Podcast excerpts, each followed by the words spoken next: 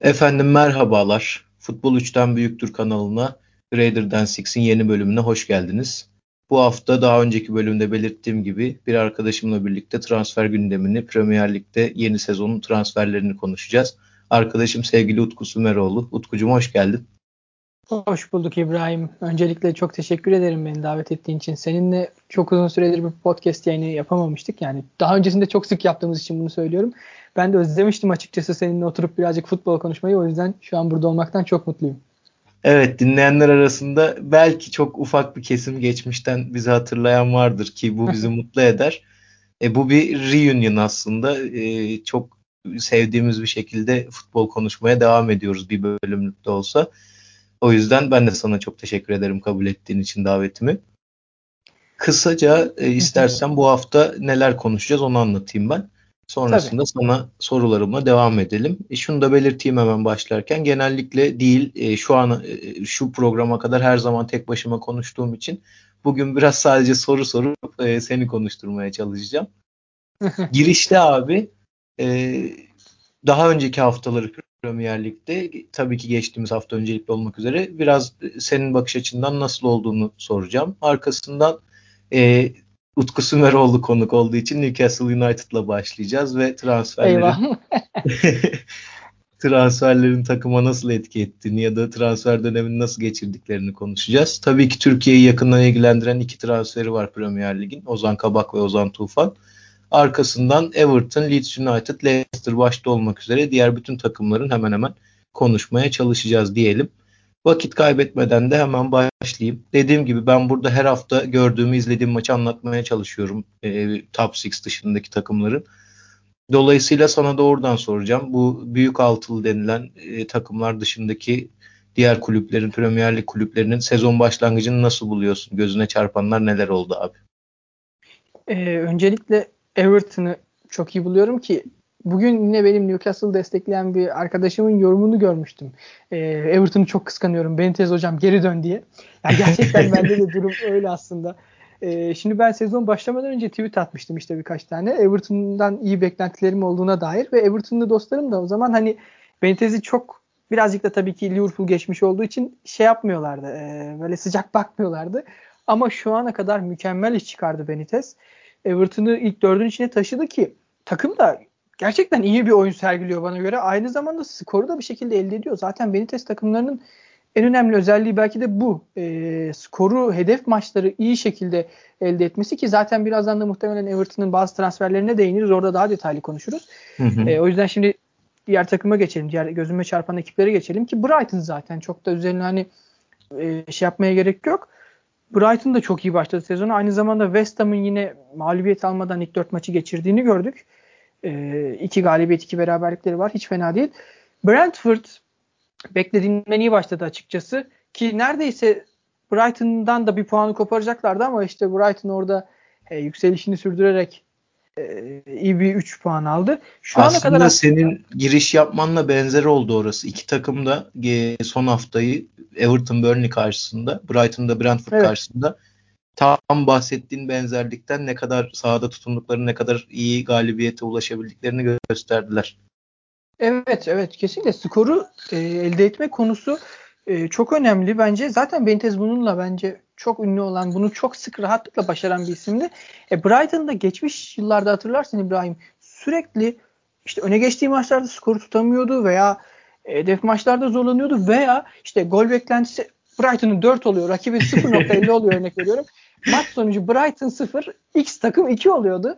Ee, şimdi bu sene bu sene biraz daha farklı bir Brighton var ki bence hak ediyorlardı şu an bulundukları konumu. Çünkü e, her zaman güzel şeyler vaat etti Brighton bize. Bir türlü istediklerini alamıyordu ama şu an görüyoruz ki Burnley'i deplasmanda 2-1 yendiler. Watford'u içeride 2-0 yendiler.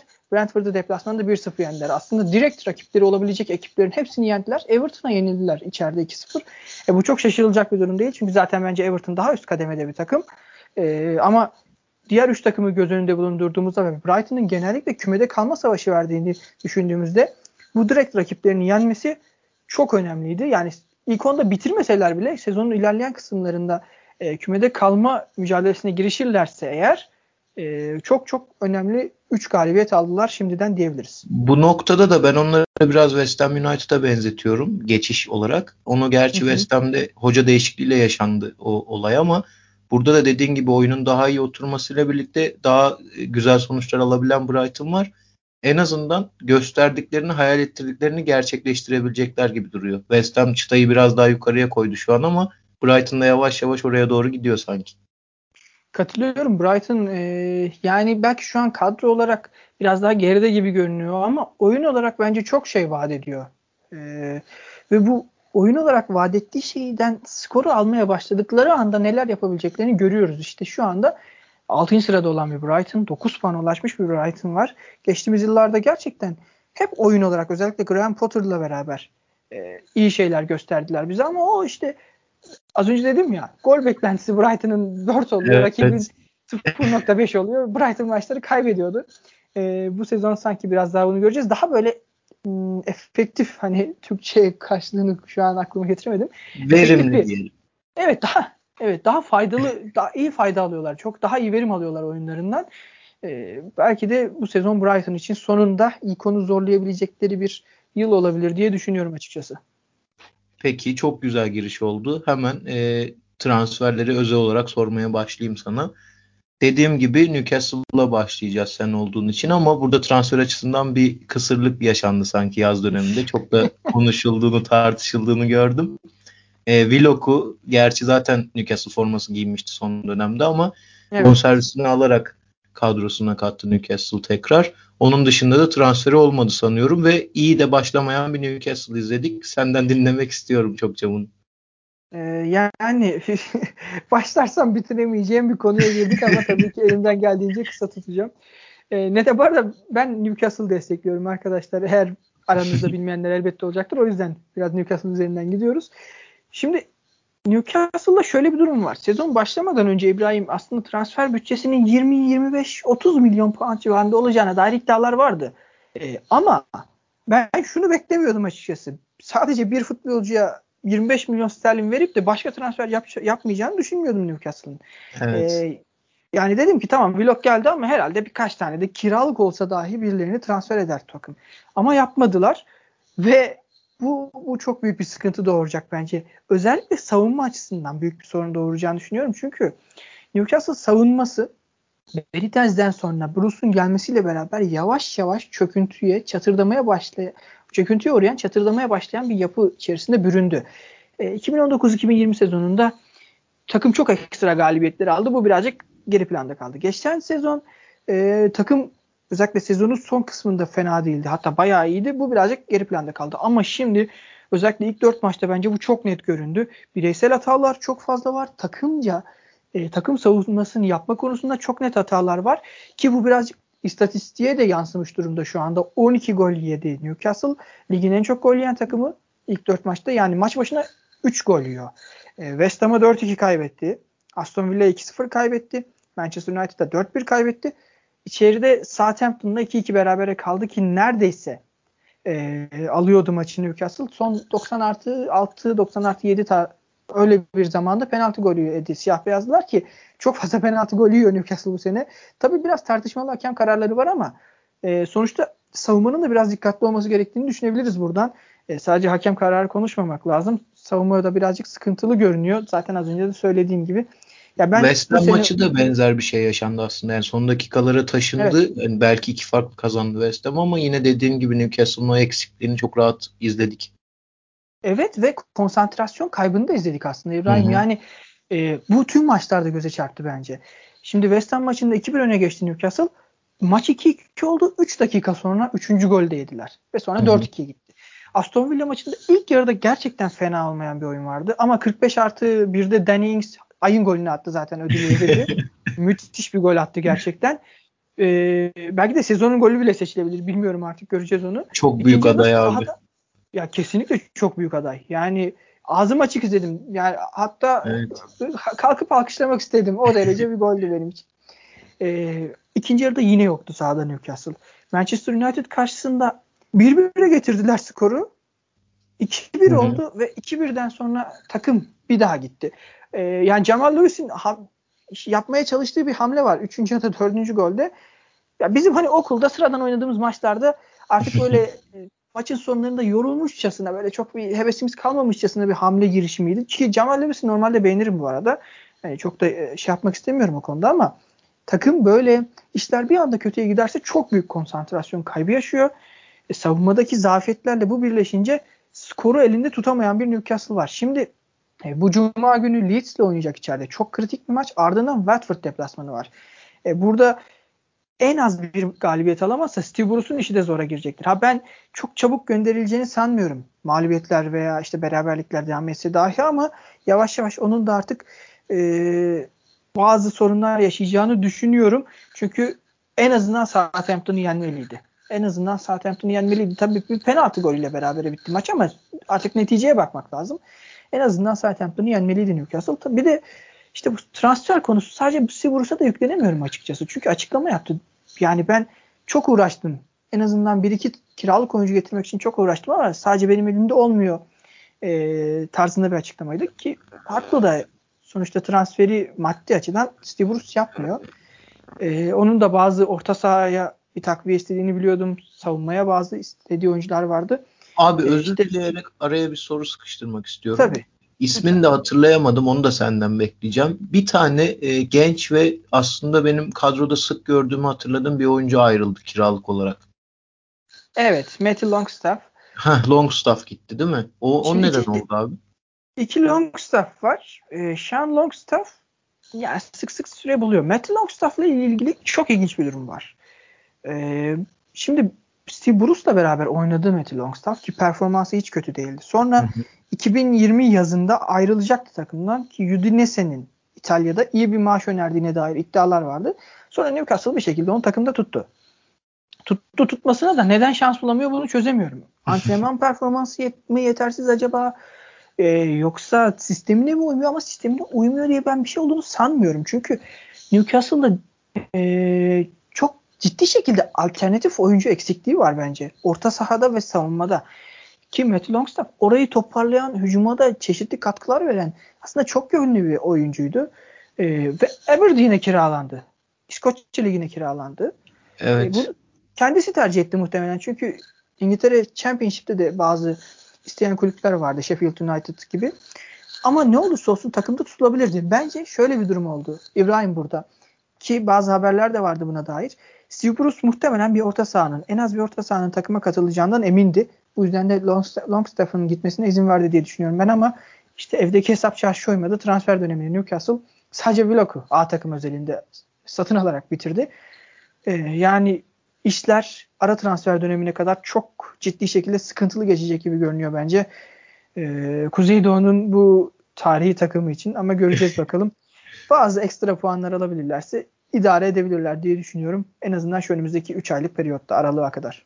Yani ben de bahsettiğin yakın dönemde Newcastle adına Leeds karşısında umutluyum ama Watford'un milli aradan sonra kolay kolay e, içeride puan kaybedeceğini zannetmiyorum ama bakalım.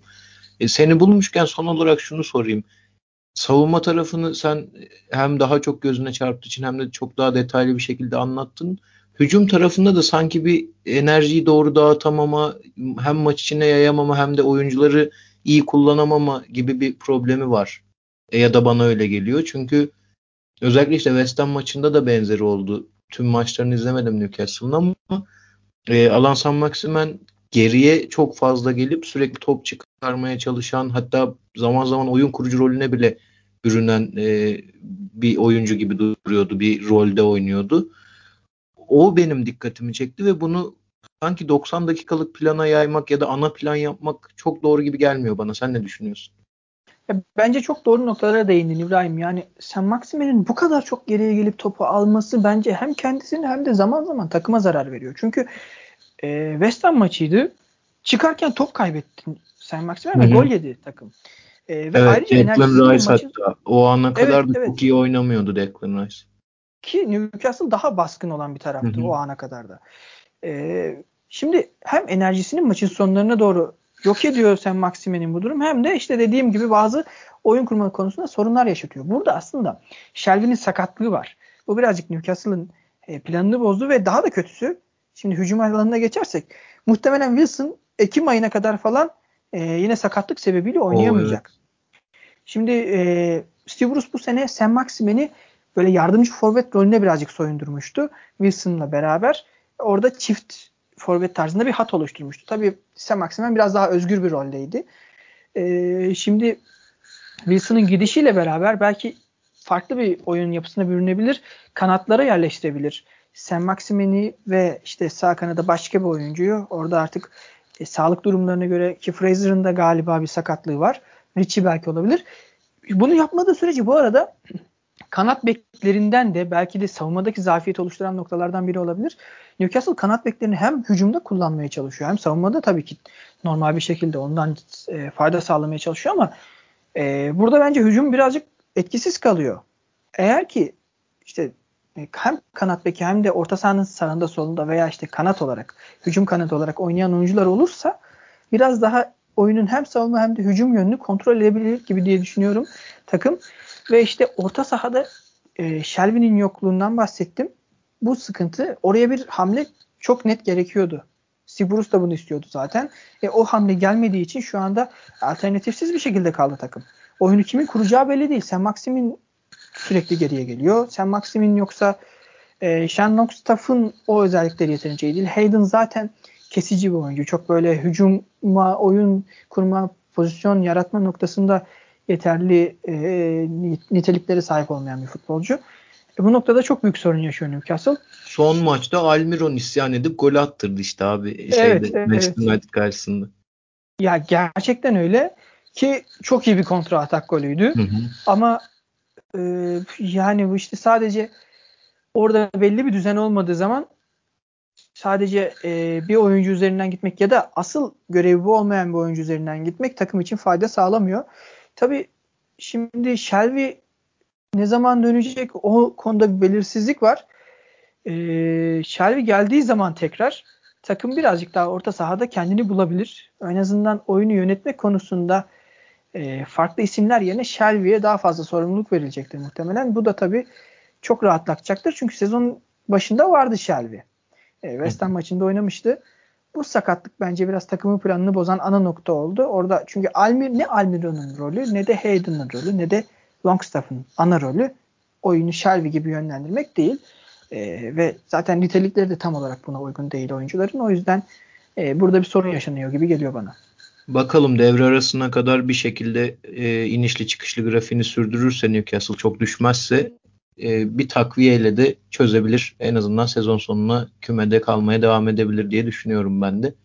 Ekleyeceğin yoksa Newcastle'a dair diğer sorularıma geçeyim sana. Bence geçelim. Newcastle için yeterli bir süreyi konuştuk. Seni bulmuşken güzel güzel konuştuk abi. Benim de daha doğrusu bizim diyeyim programımızın e, kullanıcı kitlesi çok yüksek kitleler olmadığı için çok da rahatsız etmemişizdir diye düşünüyorum. Zaten konuk alma amacım da aşağı yukarı bu. Tam e, istedikleri ya da tam olarak hakim oldukları yerlerden detaylıca konuşmak. Çok teşekkür ederim. Yani Özür dilerim. Ee, öksürdüğüm için. İyisin değil mi İbrahim? iyiyim iyiyim. Gayet iyiyim. Diğer soruma geçiyorum hemen. Tabii. Sıradaki konumuz Türkiye'yi çok yakından ilgilendiren milli futbolcularımızın iki tane Ozan'ın Premier Lig'e transferi. Buradaki kulüplerle ilgili çok fazla şey konuşuldu. Aslında Ozan Tufan tarafında gittiği kulüp, ayrıldığı kulüp olan Fenerbahçe çok konuşuldu. Neden gönderiliyor gibi. Ozan Kaban'da vardığı yer Norwich City çok konuşuldu. Bir de ortak noktaları var. Sonra sana sözü bırakayım. İki takım da yeni çıkan Premier Lig'de e, geçtiğimiz sezon Championship'ten gelen takımlar. Dolayısıyla burada da e, performanslarını ve kendini gösterebilmelerine dair bazı soru işaretleri oluştu. Genel olarak bunlar konuşuldu bu transferlerle ilgili. Senin görüşün nedir? Özellikle bu son sorduğum kısım tabii Ozan Kabak'la ilgili. Çünkü hem daha genç ve daha potansiyelli olarak görülüyor genel olarak. Ya açıkçası ben buradaki soru işaretlerini olumsuz olarak bakıldığı tarafı desteklemiyorum İbrahim. Neden? Hı hı. Çünkü şöyle açıklayayım. Ee, bu takımlar ne olursa olsun Premier Lig'de mücadele ediyorlar ve Premier Lig'de mücadele ettiğiniz zaman e, takımınız ne durumda olursa olsun sizi de o arenada yer alıyorsunuz. Şimdi takımın iki takım da küme düşebilir bu arada. Çünkü ikisi de büyük küme düşme adayı ki ben Watford'u biraz daha yakın görüyorum küme düşmeye Norwich'e oranla. Ama siz orada iyi performans sergilediğinizde hiç beklemediğiniz kadar büyük bir takımdan da teklif alabilirsiniz. Benim ben hep şu örneği veriyorum. Newcastle 2015-2016 sezonunda küme düştüğünde takımın en iyilerinden birisi Jorginho Wijnaldum'du. Ve sezon Hı-hı. bittiğinde 30 milyon euro karşılığında Liverpool Wijnaldum'u Newcastle'dan aldı. Ki Şakir'i de yine Stoke City'den almıştı küme düştüğünde. Ee, ki Şakir de biliyorsun Stoke City'nin en iyilerinden biriydi. Yani sizin burada performansınız etkili ve takım için belirleyici oldu, olursa e, en azından orta halli bir takımdan yani Premier Lig'de kalan bir takımdan teklif alabiliyorsunuz veya daha üst seviye bir ekipten de transfer teklifi e, alabiliyorsunuz. Bunlar bence çok kritik noktalar öncelikle. Hem Ozan Kabak hem de Ozan Tufan için e, unutulmaması gereken, gereken noktalar. Şimdi buradan şuna bağlayacağım. Ozan Kabak bence Norwich için iyi bir ekleme. Çünkü e, Norwich yıllardır en büyük e, Norwich'in en büyük sorun yaşadığı nokta savunmasıydı çok sık gol yiyen ki hatta bu çıkışlarında değil ama önceki Championship'ten önceki çıkışlarında Premier Lig'e rakiplerine oranda çok daha fazla gol yemişti Norwich. Hı hı. Ee, ve savunma hattını ben gerçekten beğenmiyorum bu takımın. Yani savunma hattı derken sağ bek ve sol bek özelinde değil. Mesela 2019-2020 sezonunda Max Aarons ve Jamal Lewis çok iyi iş çıkarmıştı beklerde ama stoper özelinde çok e, sorun yaşıyordu. Şimdi Ozan Kabak burada bence hem sorumluluk açısından yeni şeyler öğrenecek. Biraz daha liderlik olabilir mi bilmiyorum ama daha fazla sorumluluk alması gerekecek. Ayrıca Daniel Farke ile çalışacak. Bu çok önemli bir nokta. E, sonuçta o da bir Alman ekolünden gelen bir teknik direktör ve e, Premier Lig'de bence en yetenekli menajerlerden bir tanesi. E, ve Norwich'in buradaki savunma sıkıntılarına ilaç olabilir. Ayrıca sonuçta kiralık oynuyor burada. E, yani kendisini gerçekten gösterirse Premier Lig olmasa bile e, Sevilla ile ismi geçiyordu mesela. Sevilla tarzında başka liglerde bir takımı da gidebilir. Yani ben bu transfere olumsuz bakmıyorum kesinlikle. E, Ozan Kabak için iyi bir hamle olduğunu düşünüyorum. Yani tabii Bu ki takımın... şunu söylemek evet. istiyorum abi. O kiralık konusu benim için de çok kıymetli. Çünkü e, daha önce de Premier Lig'de oynamış bir oyuncu hem Liverpool formasıyla hem de e, bir kalıcılık yakalama açısından bu ilk söylediğim önemli. Ama e, ikinci tarafı da e, senin dediğinle bağlantılı olacak. Bonservisi Schalke'de olan bir oyuncu ve eğer Norwich'le çok sıkı bağ yakalayamazsa ya da tekrar Premier Lig'e dönmek istemezse zaten bir yuvası var ya da Almanya'da hala piyasası olan bir oyuncu. Dolayısıyla ben de e, genel e, bakış açısında söylenilenler kadar olumsuz bir e, beklentim yok. Yani olumsuz tarafından bakmıyorum ilk bakışta. Ozan Tufan'ın durumunu tam bilmiyorum. Onun da galiba opsiyon da var.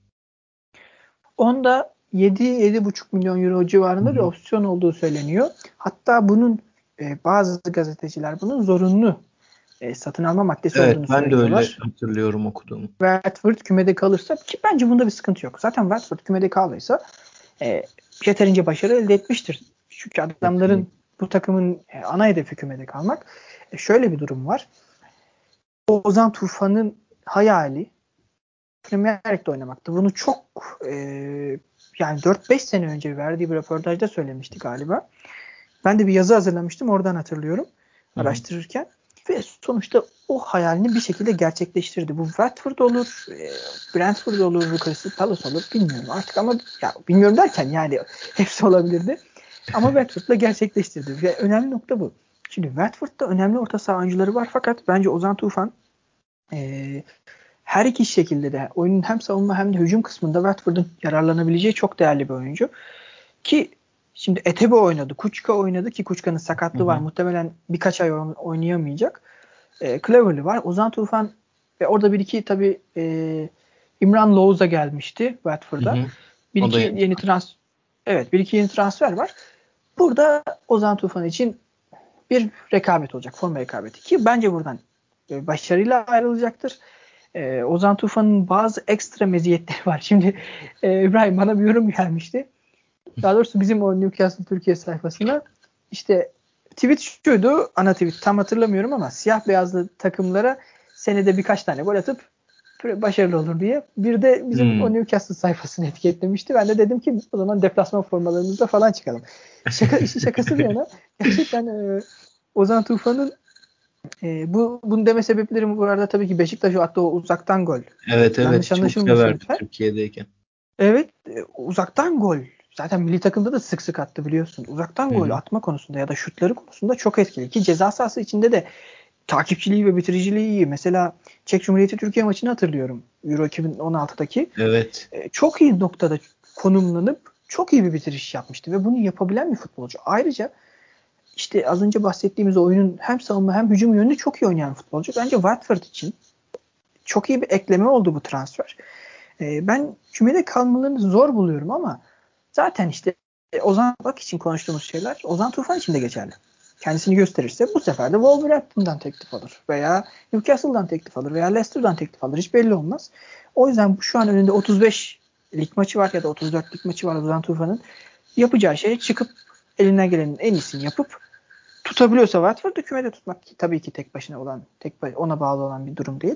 Olmuyorsa da gelecek sene için farklı takımlarda kontrat aramak olacaktır Ozan Tufan için. Ben iki transfer hakkında da olumlu düşünüyorum açıkçası forma rekabeti hakkında söylediklerin özellikle Etaba ve Kuçka varken ki dediğin gibi Kuçka yaşlı ve hani sezon tamamını götüremeyeceği açık olan birisi. Ki zaten sakat ee, şu an. Aynen. Şu hali hazırda da sakatlığı devam ediyor. Şey de Etebo'da tıpkı Ozan gibi ama kiralık. Dolayısıyla hani kendini gösterdiği sürece şansı çok yüksek olacaktır. O yüzden çok yakın düşünüyorum sana. Ekstra eklemem de çok genel pencereden böyle detaylara girmeden Arda Turan'la o e, Türkiye'den ayrılışının benzediğini düşünüyorum. Çünkü ikisi de psikolojik olarak hem e, dışarıya yansıttıklarıyla sıkıntı yaşadıklarını gösteren hem de Türkiye'deki işte bütün gruplardan yani hem medyada çok konuşulmaları hem taraftarlar gözünde hem de büyük takımlarda yaşları e, belli bir seviyenin üstüne çıkmadan çok büyük sorumluluklar yüklenen, beklentilerin arttığı oyunculardı. Dolayısıyla umarım ya Arda'nın sonu benzemesin Ozan'a tabii ki ama e, gidiş yolu çok benzer umarım Arda'ya. Çünkü dediğim gibi biraz şöyle dışarı atıp detaylarda boğulmadan bana e, benzer özellik taşıyor gibi geliyor bu transfer. Bence de aynı şekilde seni destekliyorum bu konuda. E, ki Ozan Tufan'ın da bence daha da üst seviye bir takıma gitme potansiyeli olduğuna inanıyorum. Yani potansiyeli gerçekten yüksek olan bir futbolcuydu. İlk piyasaya e, çıktığı zaman ki Kesinlikle. bence hala o potansiyelden birçok şey barındırıyor. Çünkü işte az önce konuştuk zaten uzaktan şut meziyeti var. Sa- e, ceza sahası içinde etkili bir futbolcu. Oyunun hem savunma hem hücum yönünü iyi şekilde oynayan bir futbolcu oynayabilen. E şimdi Premier League deneyimi ona yeni nitelikler kazandıracaktır muhtemelen. E, neden olmasın yani yaşı da çok çok geçmedi açıkçası. Tamam ya bir 21, 22, 23 yaşında değil belki ama hala çok yaşlı bir futbolcu da değil Ozan Tufan. O yüzden umarım senin de bahsettiğin gibi gidiş yolu benzer olur. Tabii sonu umarım daha iyi şekilde biter bu kariyerin ama e, gidiş yolu daha da büyük takımlar olsun diyelim Ozan Tufan için. Peki milli oyuncularımızı da konuşmuş olduk. Bundan sonraki konuları biraz daha e, kısa kısa ve zaten benim sorularım da kısa olacak. O şekilde geçeceğiz diye düşünüyorum. Everton tarafından sen girişte bahsettin aslında iyi de oldu. E, Benitez'le birlikte yakaladıkları çok iyi form var. Belki de birçoklarının beklemediği, birçoklarını şaşırtan bir form grafiği var şu anda. Ve e, iki oyuncu benim çok dikkatimi çekiyor iki yeni transfer. Demarai Gray ve Townsend. Aslında ikisi de Premier Lig'den aşina olduğumuz oyuncular ama performans olarak sanıyorum güncel performanslarını beklemiyorduk. Sen bunu sadece hoca faktörü olarak mı açıklarsın yoksa iki oyuncunun da e, bireysel olarak azimleri, hırsları daha yüksek gibi geliyor mu? E, bence ağırlıklı olarak hoca faktörü açık olarak açıklıyorum İbrahim. Neden? Townsend son yıllardaki en iyi performanslardan performanslarından birini 2015-2016 sezonunun ikinci kısmında Rafael Benitez'le beraber sergilemişti. Evet. Ki orada sadece birkaç ayda sergilediği performansla takım küme düşmesine rağmen Crystal Palace'da Premier League'de kalma şansı elde etmişti. Ve muhtemelen Townsend'i Everton'a getiren de ki yani Townsend'in bir anda zaten Everton gibi bir takıma gelmesini başka açıklamak kolay değil. Rafa Benitez oldu. Gray de çok büyük beklentiler olunan ama o işte beklediğimiz çıkışı yakalayamam, yakalayamayan muhtemelen e, bazı noktalarda belki takımla belki işte çalıştığı menajerlerle uyum sağlamakta zorlanan bir isimdi. Onun için de çok iyi bir e, adım oldu aslında Everton. Çünkü Demarai Gray çok büyük bir potansiyele sahip bu arada. E, Leicester'da çıktığı ilk zamanı hatırlıyorum. Muhtemelen yani bir sonraki adımı işte Liverpool, Manchester City tarzında bir ekibin olacağı e, durumdaydı. Ama olmadı. işte Leverkusen'e gitti.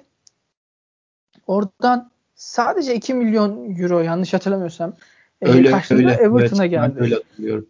Bu, bu çok iyi bir transfer Everton için. Zaten kaybedeceğiniz bir şey yok ve oyuncunun üzerindeki baskıyı da birazcık azaltıyor. E, Benitez gibi bir menajerle çalışıyorsunuz. Ben gerçekten beğeniyorum. Oyuncuları dönüştürüyor Benitez e, ve saha içinde onlardan çok yüksek verim alabiliyor. E, işte bunlar gerçekten değerli konular. E, o yüzden ben hem Gray'in hem de Townsend'in performanslarını ağırlıklı olarak Benitez'e bağlıyorum açık konuşmak gerekirse. Peki hiç vakit kaybetmeden diğer e, spesifik soruma bir takıma e, özel olan soruma geçiyorum. Leeds United'ın transferleri açıkçası beni çok tatmin etmedi sahada izlediğim oyunla birlikte ve ben kan kaybettiklerini düşünüyorum. Sana da bunu sormak istedim ve sanki oyunları da geçtiğimiz sezonki heyecanı ve yansıtmıyor zaten de başarıyı da yakalayamayacaklar gibi duruyor. Sen ne düşünüyorsun? Geçtiğimiz sezonki kadar yüksek bir noktada bitirmeleri şu an için evet bana da biraz zor geliyor. Aslında e, takım çok yüksek değişen şeyler olmadı. Daniel James'i aldılar transferin son gününde 30 milyon e, sterlin karşılığında. Bu iyi beklemeydi tabii ki. Ki Bielsa gerçekten James'e hayran olan bir futbolcu. E, hatta Emre Özcan mıydı? Yani bir e, o tarz bir ismin de bir tweet'i vardı bu konuyla ilgili. Bielsa'nın Daniel James'in ne diyordu abi? Ya Bielsa'nın Daniel James'e olan hayranlığı ve onu uzun süredir takip edip transferini gerçekleşmesini istemesiyle ilgili bir tweetti. Buna katılıyorum. Ya şu an aslında Leeds'le ilgili birazcık sezonun başında olmamız. Belki de Bielsa'nın her sezon sonunda e, bu sözleşme konusunda bir takımla işin tam hızlı şekilde netleştirememesi falan. Bunlar belki birazcık Leeds'i etkiliyor olabilir. Yani yine de geçen seneki kadar üstte bitirmeleri birazcık zor görünüyor açıkçası. E, ama ben yine de orta sıralara yakın olacaklarını tahmin ediyorum. Hani 10 10 14 bandında olabileceklerini düşünüyorum. Fakat yine de o geçen seneki kadar etkileyici oyunlarını sergilemeleri sanki daha birazcık e, sıkıntılı bir süreci olacak gibi görünüyor. Senin de bahsettiğin üzere. Ya çünkü takım e, takımda birazcık bir, bir eksiklik var. O hissediliyor bariz şekilde. Takımda Evet, ge- geçtiğimiz sezonda aslında iyi oynarlarken bile e, konuşuluyordu ve aslında maçlarını izlediğimizde de görüyorduk. Evet bu takımda bir şeyler yolunda gidiyor belki ama evet, evet. kesinlikle eklemeye ihtiyaçları var diye onu tam gerçekleştiremediler ya da sezon başı diye öyle gözüküyor bilmiyorum. Bir onlar için de Newcastle gibi hem ara transfer döneminde hem yarıdaki performansı beklemek lazım. Şu da var İbrahim. Şimdi Calvin Phillips'in e,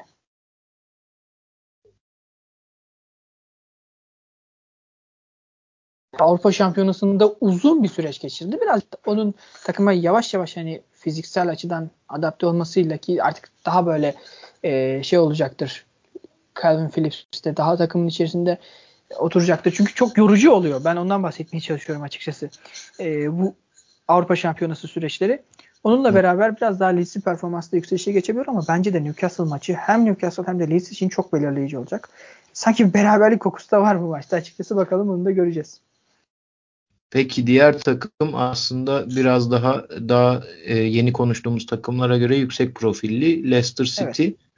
Onu da kayda girmeden önce de aslında açıkçası biraz konuşmaya çalıştık ama transfer dönemine dair en büyük e, anlamadığımız şey benim anlamadığım şey en azından Patson Daka transferi sen e, kanatta oynayabileceğinden bahsetmiştin. E, ama sanki hücum hattında yani Santrfor bölgesinde diyeyim daha doğrusu çok ona yer yok gibi duruyor. Madison'ın dönmesiyle vardı Madison'ın ikisini görüyoruz en uçta. Açıkçası hani e, hem gelip de hemen kanatlarda oynaması beklediğimden değil ama belki Brandon Rodgers'ın yavaş yavaş onu oraya da hazırlayabileceğini bir ne dair bir düşüncem var ama tabii bunu göreceğiz. Eğer sadece santrfor olarak e, düşünülüyorsa e, pasyon daka birazcık işi zor olacak. Çünkü Kelechi Iheanacho'nun son birkaç sezondur inanılmaz yükselen bir performansı var. E, Jamie Vardy diye bir gerçek var. Leicester'ın bence Alan Shearer. Ben öyle düşünüyorum. evet evet. Çok güzel bence. Ee, yani onu geçmek çok zor. Iheanacho kendisine yer bulana kadar çok uğraştı ve buldu. Ama Paston Daka'yı sanki birazcık İbrahim böyle gelecek sezonlar için yapılmış bir takviye olabilir. Ve çok potansiyelli bir futbolcu. Birazcık da rakiplerine kaptırmak istememiş de olabilir Leicester. Evet, bu açılardan değerlendir... almak istemiş olabilir. Evet, evet. Aynı şekilde düşünüyorum. E, bu açılardan baktığımızda Paston Daka transferi biraz daha mantıklı oluyor. Tabii bir de Leicester şimdi Avrupa kupalarında oynayacak. Hatırlarsın. Son kez Avrupa kupalarında oynadıklarında takım ciddi bir şekilde küme düşme riskiyle karşılaşmıştı. Ve evet. bunun sebeplerinden bir tanesi de kadronun en azından ilk 11 haricindeki kısmının yeteri kadar yüksek seviyede olmamasıydı. E şimdi Paston Daka gibi bir ekleme takımın hücum hattına o tarz maçlarda da önemli bir yarar sağlayacak. Yani Paston Daka'yı sahaya koyduğunuzda en azından iyi verim alabileceğinize inandığınız, güvendiğiniz bir futbolcudur. E, ve tabii ki çok büyük bir yine gelecek vadeden e, iyi bir yatırım olarak düşünüyorum. O yüzden bu açılardan baktığımızda mantıklı. Yani eğer ki hani ikimizin de o tereddüt ettiği o nokta gelip de tak diye ilk 11 oynaması tabii ki o çok zor e, ilk etapta. Ama e, hem bu işte bahsettiğimiz FA Cup olsun, Avrupa Ligi olsun, Lig Kupası olsun bu tarz maçlar için önemli ve yine skoru değiştirebilen e, yapıda bir futbolcu. Yani Premier Lig'de de zaman zaman zora düştüğünde Leicester Daka'dan ciddi verim alabilir. Sonradan dahil olmasıyla oyuna. E, ve ayrıca yine gelecek sezonlar adına da e, yaşayacağı dönüşümlerle kazanacağı yeni özelliklerle beraber çok farklı Daka'da izleyebiliriz tabii ki gelecek yıllarda. Yine Leicester'a benzer olarak geçtiğimiz sezonu üst sıralarda tamamlayan bir takımdan bahsedeceğim. West Ham United e, hepimiz çok beğeniyorduk oyunlarını tabii. David Moyes'un West Ham'in özellikle ve e, son günlerde de iyi eklemeler yaptıklarını düşünüyorum. Transferlerine dair onu soracağım sana. Zuma, Vlasic ve e, Alex Kral benim dikkatimi çekiyor. Ki bunun dışında da bir kaleci Areola eklemesi yaptılar sanıyorum. Bir de Dawson geldi. E, bunlarla birlikte West Ham'in en azından aynı performansı tekrar edip ilk dördü zorlayabileceğini düşünüyor musun? Ee, ilk dört bana biraz zor geliyor. Neden? Ee, ilk önce ondan başlayayım sorunla devam etmek için. Çünkü bu sene ilk dörtteki yer almasını beklediğimiz takımlar çok kuvvetli. Ee, Chelsea, Manchester United, Manchester City ve Liverpool gerçekten çok kuvvetliler. Ve tabii ki e, West Ham'da bir de Avrupa Ligi süreci olacak. Avrupa Ligi gerçekten bu tarz takımları zorluyor bu arada. Yani mesela şöyle düşünelim. Burnley e, 2018-19 sezonuydu yanlış hatırlamıyorsam Avrupa Ligi'nde oynadıkları sezon. Grupları kalamamasına rağmen Burnley elemelerde birkaç maç oynadığı için sezonun neredeyse yarısını kaybetti. Çok dar bir kadro vardı çünkü. Erken açtılar sezonu. Bazı oyuncular sakatlık problemi yaşadı. Bazı oyuncular performans düşüklüğü yaşadı. Şandaş bu konuyu çözene kadar çok büyük sorun yaşadı. Şimdi West Ham'la e, Burnley benzer profilde takımlar değiller tabii ki. West Ham çok daha yüksek profilde, daha geniş ve daha kaliteli bir kadroya sahip. Ama onlar da gruplardan başlayacaklar. O yüzden ilk 4 değil de e, yine ilk 8 mücadelesinde olacaklarını düşünüyorum. Biraz daha geçen sezonu oranla bazen performans düşüklükleri yaşayabilirler beklemedik şekilde. E, ama transferlerine de bakınca çok nokta atışı ve çok etkileyici transferler olduğunu düşünüyorum. Özellikle Alex Kral e, bence çok iyi buldu bu arada Çek kısmını West Ham. Oradan büyük verim alıyorlar. Evet evet. Ben de hiç daha önce izlediğim bir futbolcu değildi. E, Çekya'da Euro 2020'de izleyince çok beğenmiştim. Gerçekten öyle ve e, bence o da yeni şeyler kazandıracak West Ham'a. E, Zuma için çok herhalde konuşacak bir şey yok. Üst düzey bir stoper. E, Vlasic evet. e, takımın hücumlarını yönlendirebilecek çok etkili bir oyuncu ve Craig Dawson ile Ariola transferleri de bence çok iyi transferler. Çok net iyi transferler. Yani Dawson sadece 2 milyon sterline transfer edildi. Ve çok iyi yedekleyici, yedekleyebilecek bir oyuncu. O stoper hattını. Savunma hattını ya da e, zaman zaman ilk 11'de oynayarak özellikle. Areola da zaten üst düzey bir kaleci. Ya West Ham'ın transferleri çok iyi. Birazcık benim aklımda Avrupa Ligi süreci sorun yaratıyor. Endişe yaratıyor. Bir de işte ligin ilk dört kısmının çok kuvvetli olması ilk 4 için oynamalarını bence zorlaştırıyor ama bunların haricinde ilk 8 içinde yer alacaklarını düşündüğüm bir takım konumunda şu an West Ham. Evet büyük keyifle de izliyorum açıkçası kendi açımdan. Umarım böyle devam ederler. Biz de aynı keyif almaya devam ederiz. Son olarak yani benim sorularımın sonuncusu tabii ki eklemelerini konuşuruz. Wolverhampton'a dair Wolverhampton'da e, şu an ismini okumaktan tereddüt ettiğim bir oyuncu transferi var ve e, aslında ligin ilk bölümünde şu ana kadar izlediğimiz sezonun ilk bölümünde en büyük sıkıntılarının ben gol problemi, gol atma problemi olduğunu düşünüyorum. Ve Hee Chen Wang diyeyim hadi artık. Umarım doğru okumuşumdur. E, onu kadroya kattılar ve sanıyorum ondan beklentileri de biraz o yönde olacak. Özellikle Raul Jimenez'in de sakatlıktan iyi dönememesiyle birlikte etki edecek ya da etki beklenecek gibi duruyor. Burada da o transferi sormak istedim özel olarak sana. Ee, ya Hiçen ben de öyle söyleyeyim. ee, Hiçen Wang yani bence ben etkileyici bir oyuncu olduğunu düşünüyorum Hiçen Wang'ın. Bir, birkaç defa takip Ben de çok az izleyip oldu. beğenmiştim abi. Gerçekten öyle. Yani süratini beğeniyorum. Ee, ve Premier League ilk maçında gol de attı.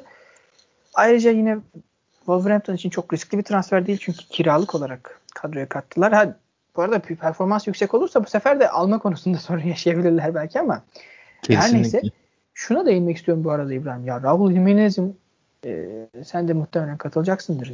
İyi şekilde dönememesi yani beklenen şekilde dönememesi çok normal. Çok normal. İnanılmaz derecede ciddi bir sakatlık geçirdi. Hatta onunla ilgili e, bir röportaj vardı. Detaylarını hatırlamıyorum ama doktorların kendisine çok daha ciddi şekilde yarala, yaralanabileceğini ve e, bunun bile bir mucize olduğuna dair söyledikleri şeyleri evet, okumuştum. Ben de okudum. Ya ilk yattığında hastaneye hatta daha tedirgin olmuş doktorlarla Hı-hı. konuştuktan sonra arkasından tedavi sürecinin beklediğinden çok daha iyiye gitmesiyle birlikte hırsı da azmi de artmış ve e, sanıyorum biraz daha sahaya bu kadar çabuk dönmesini ve sürekli oynamak istemesini ona bağlıyordu. Muhtemelen öyle. Yani ne olursa olsun çok güçlü bir karakter koydu ortaya. Ee, geri dönüşü ve eski formunu yakalaması yakalayabilir mi onu da bu arada kesin bilmiyoruz ama normal bir şekilde zaman alacak. Ee, tabii o yokken Hichen bence de iyi bir transfer oldu. Kanatlarda da kullanabileceğim bir oyuncu. Çünkü Wolverhampton'ın ee, ben buraya gerçekten iyi bir ekleme olduğunu düşünüyorum. Wolverhampton'da bu sene bu arada senin de söylediğin gibi çok net bir gol sorunu var. Çok net bir gol sorunu var. Ee, ve aslında çok da gol yemediler bu arada. Ligin ilk dört maçında ama atamıyorlar da. Hatta iyi de oynadılar abi birçok maçı. Gerçekten ve rakipler de çok zorluydu İbrahim. Leicester evet, fikstür zordu. Tottenham'ı 1-0 yenildiler. E, Manchester United'da 1-0 yenildiler. E şimdi mesela Newcastle'la karşılaştıralım. Newcastle gelenden geçenden 4-7. E, eğer ki bu iki takım rakip olacaksa şu an Wolverhampton biraz daha avantajlı görünüyor. En azından işin savunma kısmında ve oyun bakımından. Ki hedef maçı da kazandılar. Watford'ı 2-0 yendiler. Hı hı. Şimdi Wolverhampton'ın önünde daha çok iyi bir fikstür var bu arada. Brentford ile içeride oynayacaklar. 3 puan alınabilecek bir maç. Evet. Southampton iyi bir direnç sergiliyor. Deplasmanda oynayacaklar ama en azından beraberliği alıp yine Newcastle içeride yenebilirler. Sonra da Aston Villa, Leeds, Everton diye devam eden bir fikstür var. Ee, çok uzun süre bakıyorum. Aralık ayına kadar o top 6 olarak adlandırdığımız e, takımlardan herhangi biriyle karşılaşmayacaklar. Hı hı. Burayı iyi değerlendirirlerse Wolverhampton'ı biraz daha rahatlamış bir konumda görebiliriz kış transfer döneminde ve ona göre de bir e, yapılanmaya gidebilirler. Bir de biliyorsun transfer e, menajer değişikliğine gittiler. O yüzden aslında hemen de e, üst düzey bir performans sergilemeleri kolay olmayacaktır ama e, yani Wolverhampton'ın da ben yine Leeds tarzında orta sıraları veya biraz altında çok da büyük problem yaşamadan bitireceğini düşünüyorum sezonu. Hiçen özelinde de zaten olumlu bakıyorum bu transfere. E, bence hücum hattında çeşitlilik yaratacak ve orayı alternatif sunacak bir oyuncu. Zaten ilk maçında da golünü attı. Ben de daha önceki bölümlerde Wolverhampton'ın performansını iki yönden değerlendirmeye çalışmıştım. Bir tanesi kendi yükselttikleri bir skala vardı. Senin bahsettiğin sıralamalar, bu sezon beklentiler tam olarak orada değil. Dolayısıyla bu biraz yeni hocanın elini güçlendirebilir. İkinci tarafta e, tam olarak yeni hoca ile ilgiliydi. Bruno Lage'ın biraz kendini göstermesi, artık ispatlaması gerekiyor demiştim. O da yine senin bahsettiğin önümüzdeki fikstür, e, yakın fikstürlerinde gerçekleşmesi gerekiyor. Çünkü çok zorlayıcı gibi durmuyor en azından kağıt üzerinde. Benim özel olarak sormak istediğim transferler bunlar da Utku. Öncelikle çok teşekkür ederim. Ağzına sağlık ve eklemek istediğin ya da şu da vardı konuşmadık dediğin varsa onu da konuşalım kapatmadan. Ee, ya ben de öncelikle yine çok teşekkür ederim İbrahim davet ettiğin için. Sana ve tüm ekibinize yani çok mutlu oldum seninle tekrar bir yayında buluşmaktan. Aynı Zaten şekilde. İlk başta da söylediğim gibi eklemek istediğim insanları çok yordum Newcastle Newcastle diyerek ama umarım takım iyi bir sezon geçirir. Aynı zamanda dikkat edilmesi gereken performanslar olarak da alt sıralardan ben Brentford'un ve e, Norwich'in ligde kalacağına inanıyorum. Bunu söyleyeyim. Birazcık hı hı. özellikle sürprizi oynamak istiyorum ki Brentford'da belki insanlar zaten kalır abi diyebilirler ama e, aslında gördük Brighton maçında da gördük. İşte yavaş yavaş onlarda da bence işler o kadar şaşalı gitmeyecek Arsenal maçı kadar. Evet o biraz kadar. yanıltıcı oldu. Kesinlikle yanıltıcı oldu. Ha bu arada e, umarım Arsenal'da küme düşme hatlarını da görmeyiz yani. Bunu da söyleyeyim İbrahim'cim. yani biraz zor gözüküyor ama hiç belli olmaz. Ee, bu kadardı yani benim de eklemek istediklerim. Tekrar çok teşekkür ederim bu güzel davetin için. Büyük keyif aldım da aldım tüm yayından da. Umarım e, kısa süre sonra yine bir yayında görüşebiliriz. Ben de çok özlemişim. Dediklerini tekrar tekrar karşılık vermek istemiyorum. Başta da konuştuk. Ee, Newcastle'ı uzun süre konuşmamız da umarım sıkmamıştır zaten. Sıktıysa da eğer dinlemeye devam etmek isteyenler hazırlıklı olsun. Çünkü herhangi bir olayda direkt yine seni arayacağım ve gelir misin diye davet edeceğim Newcastle'la ilgili. Özellikle e, devre arasında ya da sezon sonuna doğru olur diye tahmin ediyorum. Kapatmadan önce de programla ilgili şunları söyleyeyim. E, sevgili Utku gibi benim yakinen tanıdığım insanlar da e, buraya konuk olmaya devam edecekler muhtemelen. Zaman zaman tabii ki her hafta değil. Onun dışında da belki tanımadığım biraz daha e, ana akım medyada gördüğünüz insanlardan da gelenler olabilir ve onlarla da Premier Lig'de onların ilgilendiği taraftan konuşmaya çalışırız. Bu haftalık bu kadar bir özel bölüm oldu. Transferleri değerlendirdik Premier Lig'deki ve başlangıca yeniden bir göz atmış olduk Utku ile birlikte. Konuğum Utku Sümeroğlu'ydu. Tekrar tekrar e, son kez teşekkür edeyim kendisine. Sizi e, size de bizi dinlediğiniz için çok teşekkür ederim. Haftaya yine e, olağan program e, şeklimizde muhtemelen görüşmek üzere diyelim. Haftanın maçlarını konuşmak üzere ben yine burada olacağım. Hoşçakalın. Kendinize iyi bakın.